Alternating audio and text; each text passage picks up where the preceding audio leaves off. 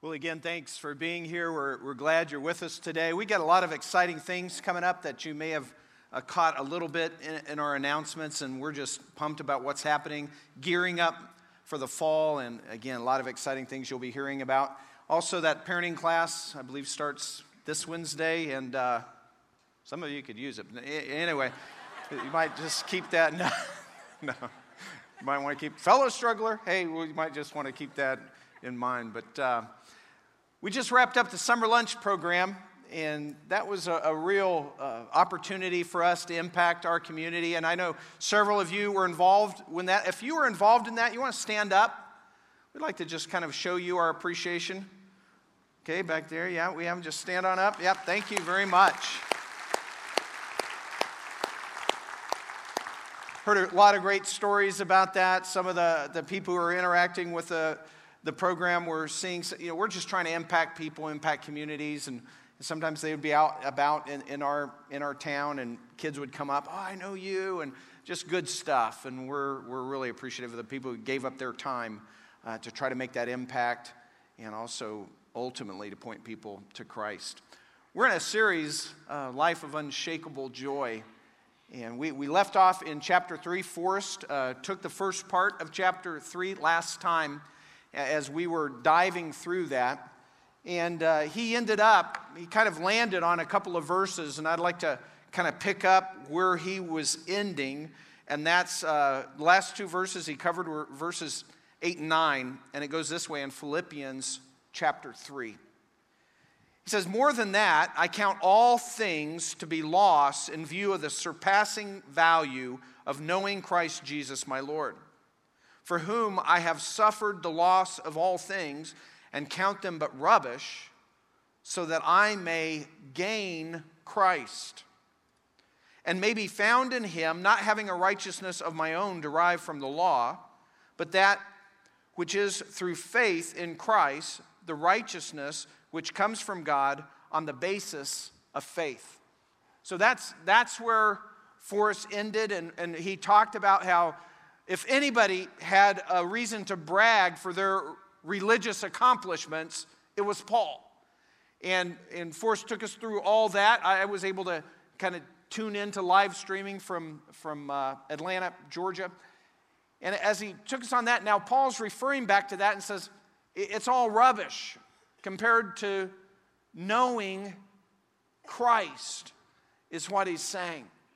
What's interesting is this, this phrase that he uses in there is he, he says in verse 8, so that I may gain Christ. This is interesting because that's in the present tense. So here you have Paul, who has gained Christ. I mean, he's a believer, saying, I count all that stuff that I did as nothing but then he says, so that I may gain Christ, and that's in the present. So that I may gain Christ. Well, here's a guy who's already gained Christ who's saying, so that I may gain Christ. What's he talking about that? We're going to find that out today as we continue through this. Now, next, he continues. That's where Forrest left, and we're going to pick it up now in verse 10. He says, That I may know him in the power of his resurrection and the fellowship of his sufferings, being conformed to his death, in order that I may attain to the resurrection from the dead. Here, here Paul's saying, Yeah, I've suffered. He says it's all about knowing Christ. He's basically, Paul here is going to give us this profound statement and this next section is all about how, how we're living practically our Christian life every day.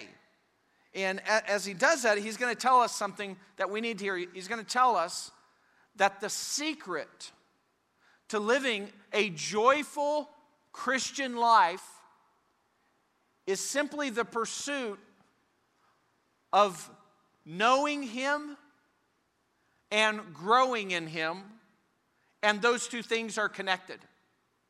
The pursuit of knowing Christ. And when I say that, I, am just not talking about salvation. He's covered salvation in the, those first verses I read where he says, hey, all that stuff in the law, he says, look, I did the law as good as anybody's done the law. And I keep realizing that I've violated God's holy and righteous standards. God says what's right and wrong, and I keep doing wrong. I cannot live up to the law. And then he's saying, But what I have is righteousness in Christ that I get not by following the law, but through faith. But once he's there and living in faith, that means that's, that's how you become a believer when you respond to God in faith, recognizing who Jesus is, believing Jesus is the Son of God who's come to die for our sins, and trusting in the fact that his death was sufficient for our sins. But, but we always say it's knowing that, but wanting to follow God. That's just part of salvation. It, it's, it's, or maybe a better way to say it, it's the proof that there is genuine salvation. And now he's saying, hey, pursue knowing Jesus. This is for believers, he's talking about. Paul's passionate desire is, oh, that I might know him. Oh, that I may know him he, he's got this passionate desire to know Jesus more and more, deeper and deeper, closer and closer, to be integrated in, in Christ's life, in his daily life. He chases after Jesus. He, and he, he's kind of warning us here too. He's saying the normal Christian life is that we are in a process of pursuit or pursuing knowing Christ better and better. That's the normal Christian life. That's, that's how Christians live, that we pursue knowing Him better. That's, that's what the Christian life is. That's the expectation. That's how Christians live. Now, the opposite of this is indifference.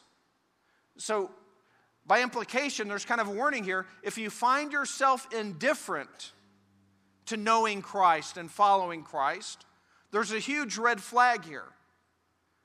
Because he's saying, no, you, you want to know him. You, you can't have joy if you're indifferent to following Christ. And, and, more than that, you need to check and, and maybe even evaluate yourself to whether you're even a believer.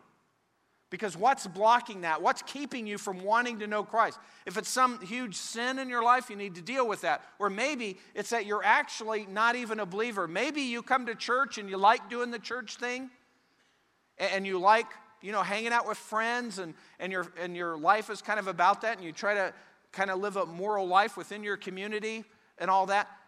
Paul said, that's not it. Knowing Christ, that's what's important and you better not be, be indifferent. Typically, you know, how it happens is uh, people understand what Paul said earlier. They, they come to realize that, that God is real, that God created them, that God exists, and God is the only one who has the right to tell us right and wrong. That's where we find out what right and wrong is, not what we come up with, what God says. But then, along with that, is realizing we don't measure up to God's right.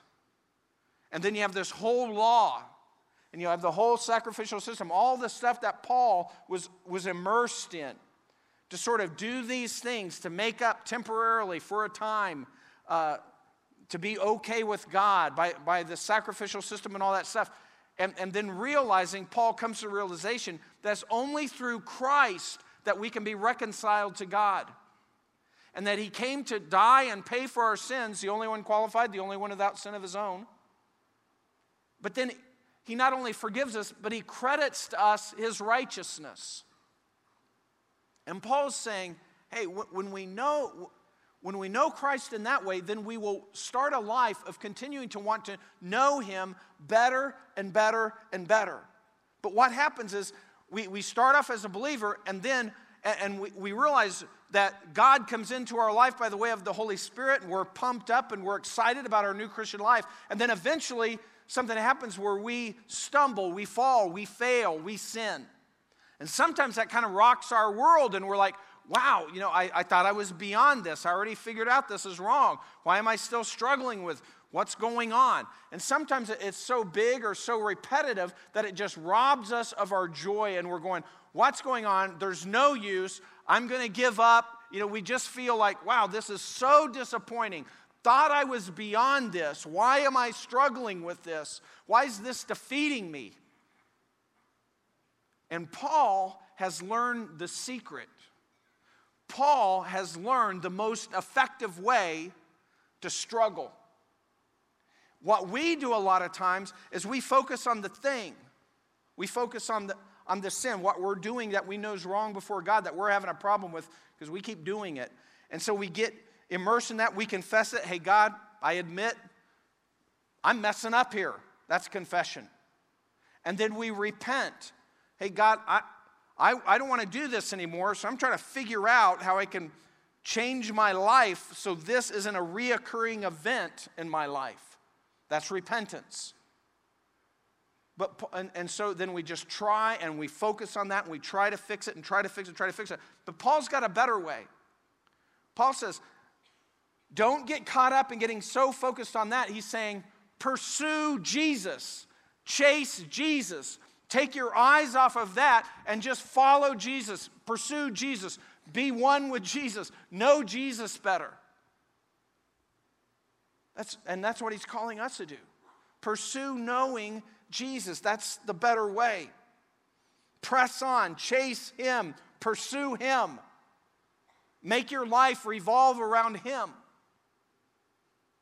And sometimes this is hard. I, uh, yesterday, sometimes I'm just stunned at how I miss opportunities. Yesterday was one of those days I didn't have a lot to do. And so I filled up the day with just doing a bunch of, you know, I went up to Toledo to, to get a bumper for my truck. And then I went up into Michigan. There was a, an auction that involved the Centennial Farm, if you know what that is. And, you know, so there's some you know, auctioning a bunch of stuff, and it was right next to Cabela's, so that's a win. So, you know, I'm up there. And, and, and, I, and I just spent, you know, it took me forever at the, the junkyard, and then, you know, went up there, and you know how it is. I don't know. I, I didn't even buy anything, but what I wanted, couldn't get. But Anyway, just all this stuff happening.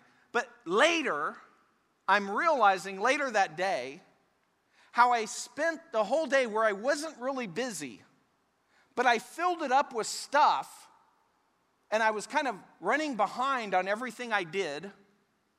And then I was stunned to realize that while I, I spent all that time, how little time I spent on wanting to know Christ more. It bummed me out. I mean, I got to thinking about it. I'm like, okay, I'm up at this junkyard north of Toledo, you know, out, you know, finding one, and, and, they're, they're pulling it for me. I'm interacting, with there's like eight guys who pretty much weren't believers. I mean, I could just pretty much tell that. They, I won't go into all that, but, you know, it's pretty safe to assume that none of these guys were believers. And I spent, I was probably up there an hour, maybe an hour and a half. And I was amazed that not once did I try to tell them about Christ or even mention Christ or, or pray for them. Then I went to this auction up in Michigan that I was late for. And, uh, but that was okay because let me just tell you, there was a Winchester Model 94 from 1819 there. Anyway, nice, but it's way beyond me. But anyway, so I'm there waiting for that, and you're just standing around a lot. And so I'm standing around there for hours with hundreds of people. Never once kind of dialed in to God's agenda, what God would want to happen during those two hours, what God might have a bigger plan for me to be there than just watching some people buy some stuff. And then, so it's a big old chunk of my day, maybe like six or eight hours. And at the end of the day, I'm looking back on that and it's just like, it's frustrating. And not only that, let, let me tell you the most frustrating thing of being a pastor. Can I share that with you? Yeah, some of you, I know you're going, right, Kevin, you don't know frustration, man. I know frustration. What do you got to be frustrated? Bear with me. All right, most frustrating thing about being pastor? First of all, you'd think it might be something like sermon preparation or even, even though, if you think about it this way, the two things that I dreaded the most the whole time I was in school was writing a paper and giving a speech. And that's the two worst things that could possibly happen to me at school. I do that every week now. I write it up and I deliver. It's just weird how that happened. But so you'd think maybe the most frustrating thing would be, you know, studying or just trying to get this done, or the whole delivery thing. I mean, you, you come out here, you say your stuff, and then you, I go back there and I'm thinking, ah, you know, why didn't I say this, did that, that? And then, so I try to get it a little better the next time. And then after the next time, I'm like, oh man, why? And then the third time, you know, if we had a fourth service, I'd be nailing it. I, I, mean, I, it's getting, uh, it's coming. One more service, baby. That, that's how it always is. But that's not the most frustrating thing. The most frustrating thing about being a pastor is you come to passages like this in Philippians chapter 3. And, and there's these, it's profound, life changing truth.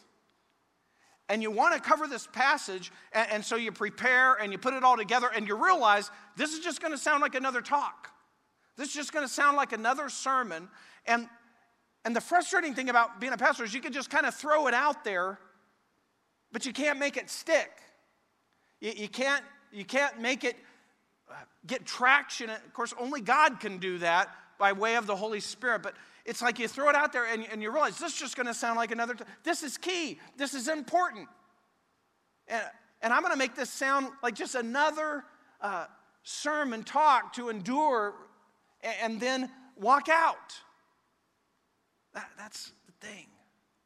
Because, because I feel this way. I think a lot of pastors do that. You want, you want for, for us to get it, to incorporate it, to digest it, to live it, to grasp it.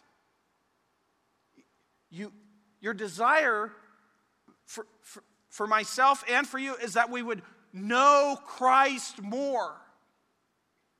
And it's so easy to spend blocks of time, not just an hour or two, eight hours and realize that I've spent this whole time not that busy, just filled up with filler. And I'm not dialed in to knowing Christ. And I look back at him, uh, what was I thinking? Why, why not? Why not share Christ? And I think for me, I've learned that, that sometimes I need solitude to, to dial in. Not everybody's that way, but to me, being alone especially outdoors, it just helps me dial in on what God's agenda is and what He wants for my life and what, what I could be doing for Him. But, but it's not just that, it's knowing Him, living with Him, talking to Him, thinking about what He wants, experiencing Christ in our life every day, every hour. That's how we have joy in the Christian life. That's what God's offering and wants for all of us. It's just to know Him that way. Well, here Paul says, he's saying here, we need to pursue knowing Him. Should be our, our number one pursuit. And then part of that is that we would pursue growing in Him. That's kind of what he gets to here in verse 12. He says, Not that I have already obtained it or have already become perfect, but I press on so that I may lay hold of that for which I was laid hold of by Christ Jesus. Brethren, I don't regard myself as having laid hold of it yet, but one thing I do Forgetting what lies behind and reaching forward to what lies ahead, I press on toward the goal for the prize of the upward call of God in Christ Jesus. We want to pursue knowing Him, but we also want to pursue growing in Him. Make your life, Paul's telling us, be about pressing on toward Jesus. However, you want to say that. Fight on, press on, rock on, follow Christ, make Him priority. Nothing compares. Wrap your life around following Jesus. Make sure you're closer to God tomorrow than you are today. Make sure that you know Him better next week than you do this week. And then the big question is how? We all have this sense, if, if we're believers, that we need to do that. Well, how do you do it? And I think a lot of people just get stuck on hearing things and, and they're not actually doing the how they don't know the how, they don't apply the how. Well, Paul is going to help us with the how right here. Because now think about this Paul is varsity level Christian, right? Paul is a varsity level Christian, right? Paul's saying what? I have not attained it yet. He's saying, I'm not there yet. If Paul's not there yet, I'm not there yet. If Paul's not there, that I don't think you're there yet either. Paul's saying, I'm not there. So how do we how do we get there? Well, the first thing that we need to do, I think, is simply uh, be self-aware, honest self-evaluation. That we do what Paul does. Hey, I'm not there. Here's where I am and I'm not there yet. I need to grow. I want to grow closer to God. So we just get that that first.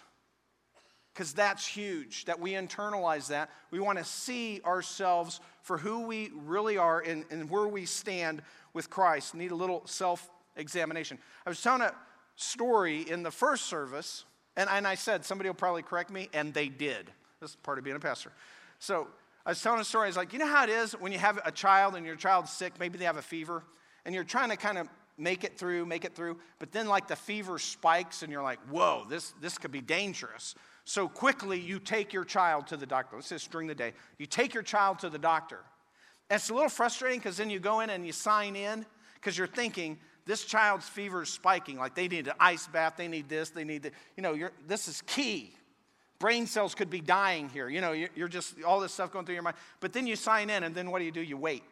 You know, you sit down here and thinking, man, this, we, we need to see the doctor. You know, I rushed over here. And, and then finally they call you back. And so you go back. Of course, you find out you're just going to sit in a room and wait a little bit more. But anyway, they call you back there. And then on the way back, they stop and they weigh your child. Thinking, no weight problems here. Let's just get this kid some medicine. You know, what are we doing here? And so they weigh your child and they measure your child, and you're kind of sitting there going, okay. And then you go back to the little room, and then the doctor comes in. And I've always wondered, why, why, they, why that? Why are they weighing? There's no weight complaints.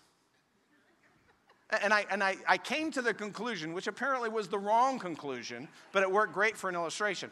I, I came to the conclusion that it's like, well, they have to know that your child is growing since the last time to know that your child has been healthy. So they do that, and I'm saying that's what, that's what we need to do at church. We need to take a measurement. We need to take our, we need to walk in the church door and we need to know, hey, have we been growing? But then somebody came up to me and said, no, that's really not the reason. The reason is they do that so then when they do medicine, they can exactly do the medicine. Okay, same illustration. I'm using this one too, you know. You walk in, you you self examine your growth to see where you're at, to know what you need. You know, uh, it works both ways, all right? The point is, it should be normal for us to grow, right? You know, and of course, a lot of us need to stop growing. But, you know, we, we get that. That's how the Christian life should be normal for us to grow. So we need to stop. We need to take an honest evaluation and then, well, what about the how? The next thing is because the whole context of this book is in order for us to grow, we need to understand that suffering sometimes plays a part in that. Because that's what he's saying. He's had a part of the suffering of Christ, conformed even to his death. Do we get that, right? God uses suffering to grow us. And I know our reaction, oh, oh, why did this happen? Why, why, why? You know, but if we just nailed this down, well, boy, Paul's telling us God uses suffering in our life to grow us closer to Him. Anybody ever experienced that? I mean, hard times drew us closer to God. God uses that all the time. You know, just, I kind of taking a poll here. Here's how I catch myself praying sometime. I'll know that there's some area in my life that I need to grow in. And so I'll be praying to God about that. God, help me grow in this area. But then I throw in a caveat God, help me to grow in this area. And if you could do it without crushing me, that would be great. Does anybody else pray like that? You know, because I know that suffering can produce this growth. And I'm thinking, but I don't want to suffer. You know, so I'm like, God, you know, can you do this? But if you could do this without squashing me like a bug, can we try that way first? But the point is, no matter what suffering that we've ever gone through, always, when we grow closer to Christ as a result of it, it's always worth it. Ultimately, we will see that. Even if you can't see it now, it's always worth it because knowing Christ is the best thing. It's the only thing that matters, really. So that's where we're at. So when we get to the how, we need to kind of remember we need to take honest evaluation and we need to realize it's in the bank. We've seen it all through this, this book so far that God uses suffering to help grow us. But now the how. I think a lot of times we don't grow closer to God because we don't apply the how. So let's get to more of the how. And then what does he say? He says, forgetting what's behind, right? For, and, and Forrest, he's saying this a second time now because he's already talked about his past. Forrest talked about that last week. But now he revisits that and he says, forgetting what's behind. And as Forrest I pointed out, it's kind of dialed in on the, from Atlanta, but he was saying that can be failures and that can be successes. That can be failures, like we're looking back with, with regrets, going, How could I have done that? How, how, Look what happened to me. How, how, as a Christian, could I have done that? I thought I was beyond that. How could I have failed in that way? What, what's wrong with me? And that could just bum us out and rob us of our joy. And Paul says, forget about that stuff. Forget about that. And I started thinking this week, it's not just forget about that last year, forget about that last decade. I think this is also forget about that yesterday, that failure. Forget about what happened last night if that's robbing you of your joy, keeping you from moving on. Forget about what happened in the car on the way to church this morning if that's robbing you of your joy, if that's hindering you from moving on in Christ. And then it's also forget our failures, but it's also forget our successes. It's those two. Don't be puffed up. Don't let that you accomplish something in the past keep you from pressing on. It's almost football season. All right, man, I got an applause first service for that. You know, so wow. Okay, it's almost football season. But anyway, and the Denver Broncos are the defending world champions. I, I got like a huge amen last time. I, yeah, the first service, yeah, that's the most godly. Yeah, okay, that's making sense. All right, so the Broncos are the defending champions. So, and teams a lot of times have kind of a theme as they go into the year. And so you'd think maybe the Broncos would have a theme, something like, you know, defending the ship, you know, defending the championship, protecting, you know, we're taking it, we're, we're going to keep this baby, you know, whatever. But that's not. That's not their focus. Coach Kubiak is like, no, our focus is we're going to go out and win it. We're going to chase it. We're going to make it happen because he's saying you can't, you can't look back. You can't look back. You can't rest on your laurels. It doesn't matter.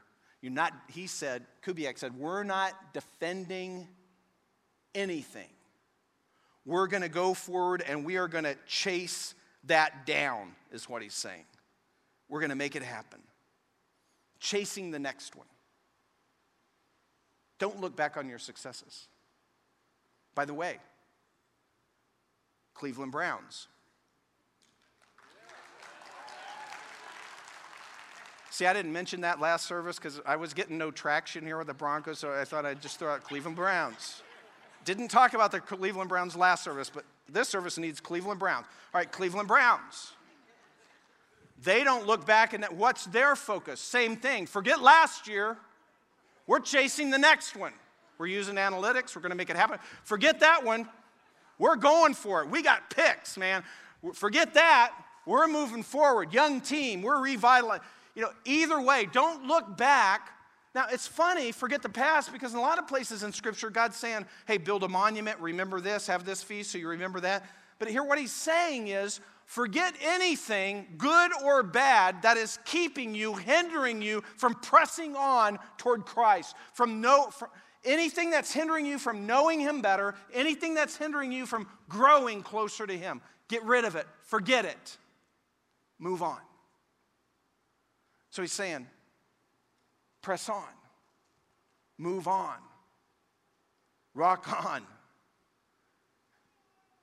strive, forget the past. And then he says, reaching forward, straining for what's ahead, reaching, striving, straining.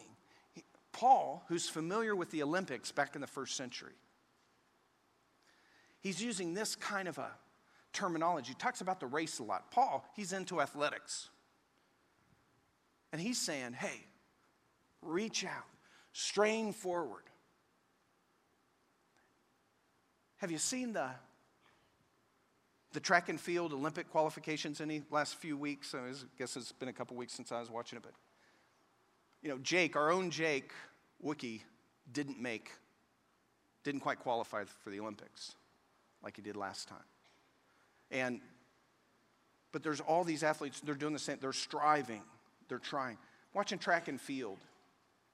And you see these people, do you watch them cross the finish? Some of them just launch themselves across the finish. They, they don't even try to run across, they just dive for the finish. Have you seen that? That's the picture Paul has in his mind when he's writing this about the Christian life. Forget what's behind, launch yourself, strain, reach, strive for what's ahead. Live like that. That's how to do it. Strive to know Christ better. The goal has Paul's complete attention. He's saying, run as you pursue Jesus like you know that's the only goal worth living for and he gets it. How to? Well, next, Paul's trying to tell us through this straining, reaching. He's saying, hey, don't take time to look back. You know, you lose a race that way, right? Keep pressing forward. Don't waste your life. Don't live aimlessly like you don't have a goal. Nobody drifts into a closer relationship with God. Nobody stumbles, oh, what do you know, into a closer relationship with Him. Strain, strive, reach. You're already guaranteed heaven. I'm not talking about working for your salvation or anything like that. Can't do it. But know Him. Don't miss the joy of knowing Him. Don't miss the joy of growing in Him. And then he continues in verse 15. He wants us to have this other view. And this is, I think, important for us. He says, Let us therefore, as many as are perfect, have this attitude. And, and if in anything you have a different attitude, God will reveal that also to you. However, let us keep living by the same standard to which we have attained. Now, Paul, we know from Paul's other writings, he's not thinking that he's reached perfection. He's saying, we've kind of received sanctification, we've received future perfection the day we get saved. All that's guaranteed to us. But he's saying, keep on attaining. It's basically like this. A lot of times, we are motivated and interested. We want to know more. We want more information, more information. We want to know more about it. And now we're in the information age where you can look up anything on Google or anything on your computer, and you can find out all this stuff. You can know more and more and more and more stuff. What Paul's pointing out here is do what you already know. It's okay to get more information, but some, somewhere we need to stop. Whoa, hold on. Do what you've already attained. do what you already know. Put into practice what you already know you ought to be doing. Don't make all your time about learning one more thing that you're not going to put into practice. That's just living a lie. Put into practice, do what you already know God wants you to do, is what he's saying. Do it, live it. It's okay to look for more knowledge, but make sure that you're also doing what you already have learned. Put that in. How to keep growing then? Well, you understand suffering's role. Forget what's behind, strain toward what's in front of us. Do what we already know. And then one, one last one here rub shoulders with other believers. Look at the next verse, verse 17. Brethren, join in following my example and observe those who walk according to the pattern you have in us. Again, here Paul's saying, hey, rub shoulders with other people, hang around Christians. Part of what we do at church. Get around other believers. But don't just get around other believers just to hang out with other believers and not accomplish anything. Hang around other believers in order to accomplish your goals. For example, guys, if you know that you're kind of struggling with loving your wife the way God wants you to love your wife, if you're struggling with loving your wife self sacrificially, well, then find another Christian man who you see, he's got his flaws, but he's nailing that one.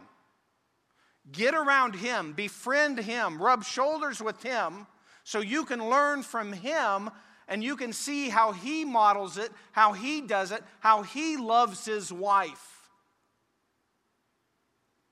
self sacrificially.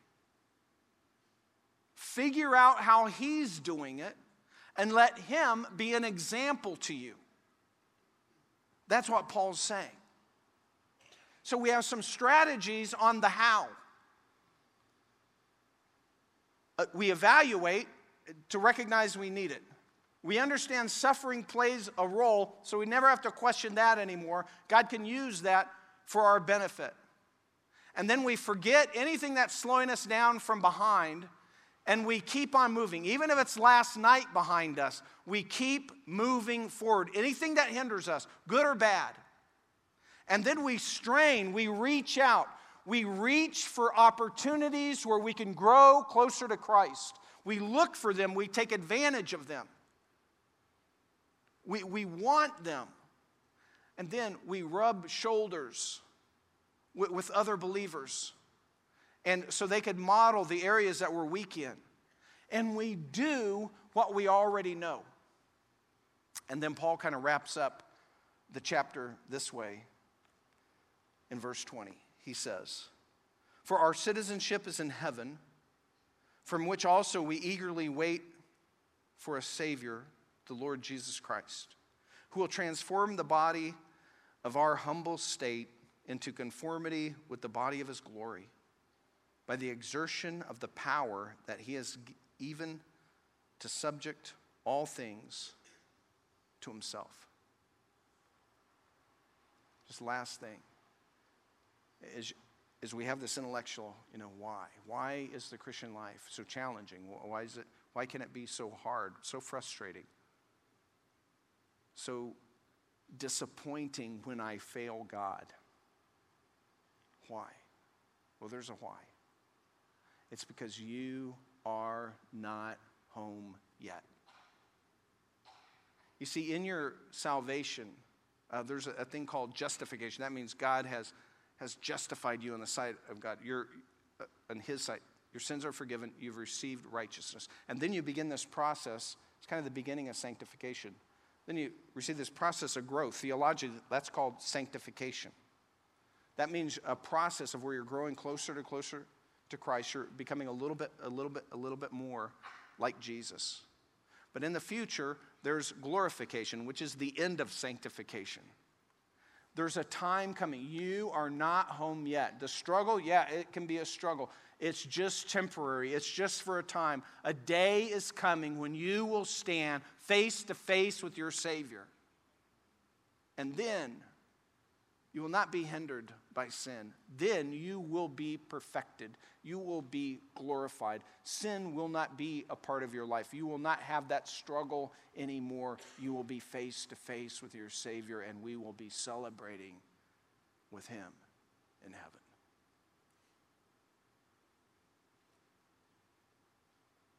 Pursue knowing Him. Pursue growing in Him. And remember, you're not home yet. Let's stand for prayer.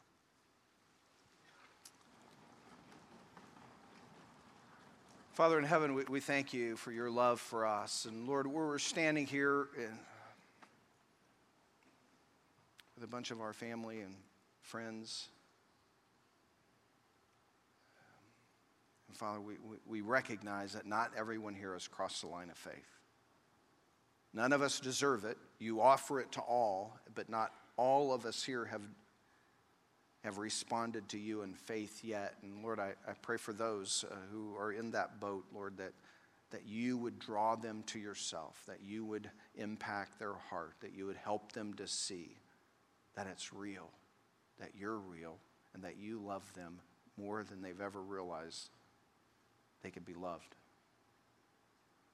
And that you're inviting them into a relationship with you forever. Help them to see that, Lord, and help them to respond.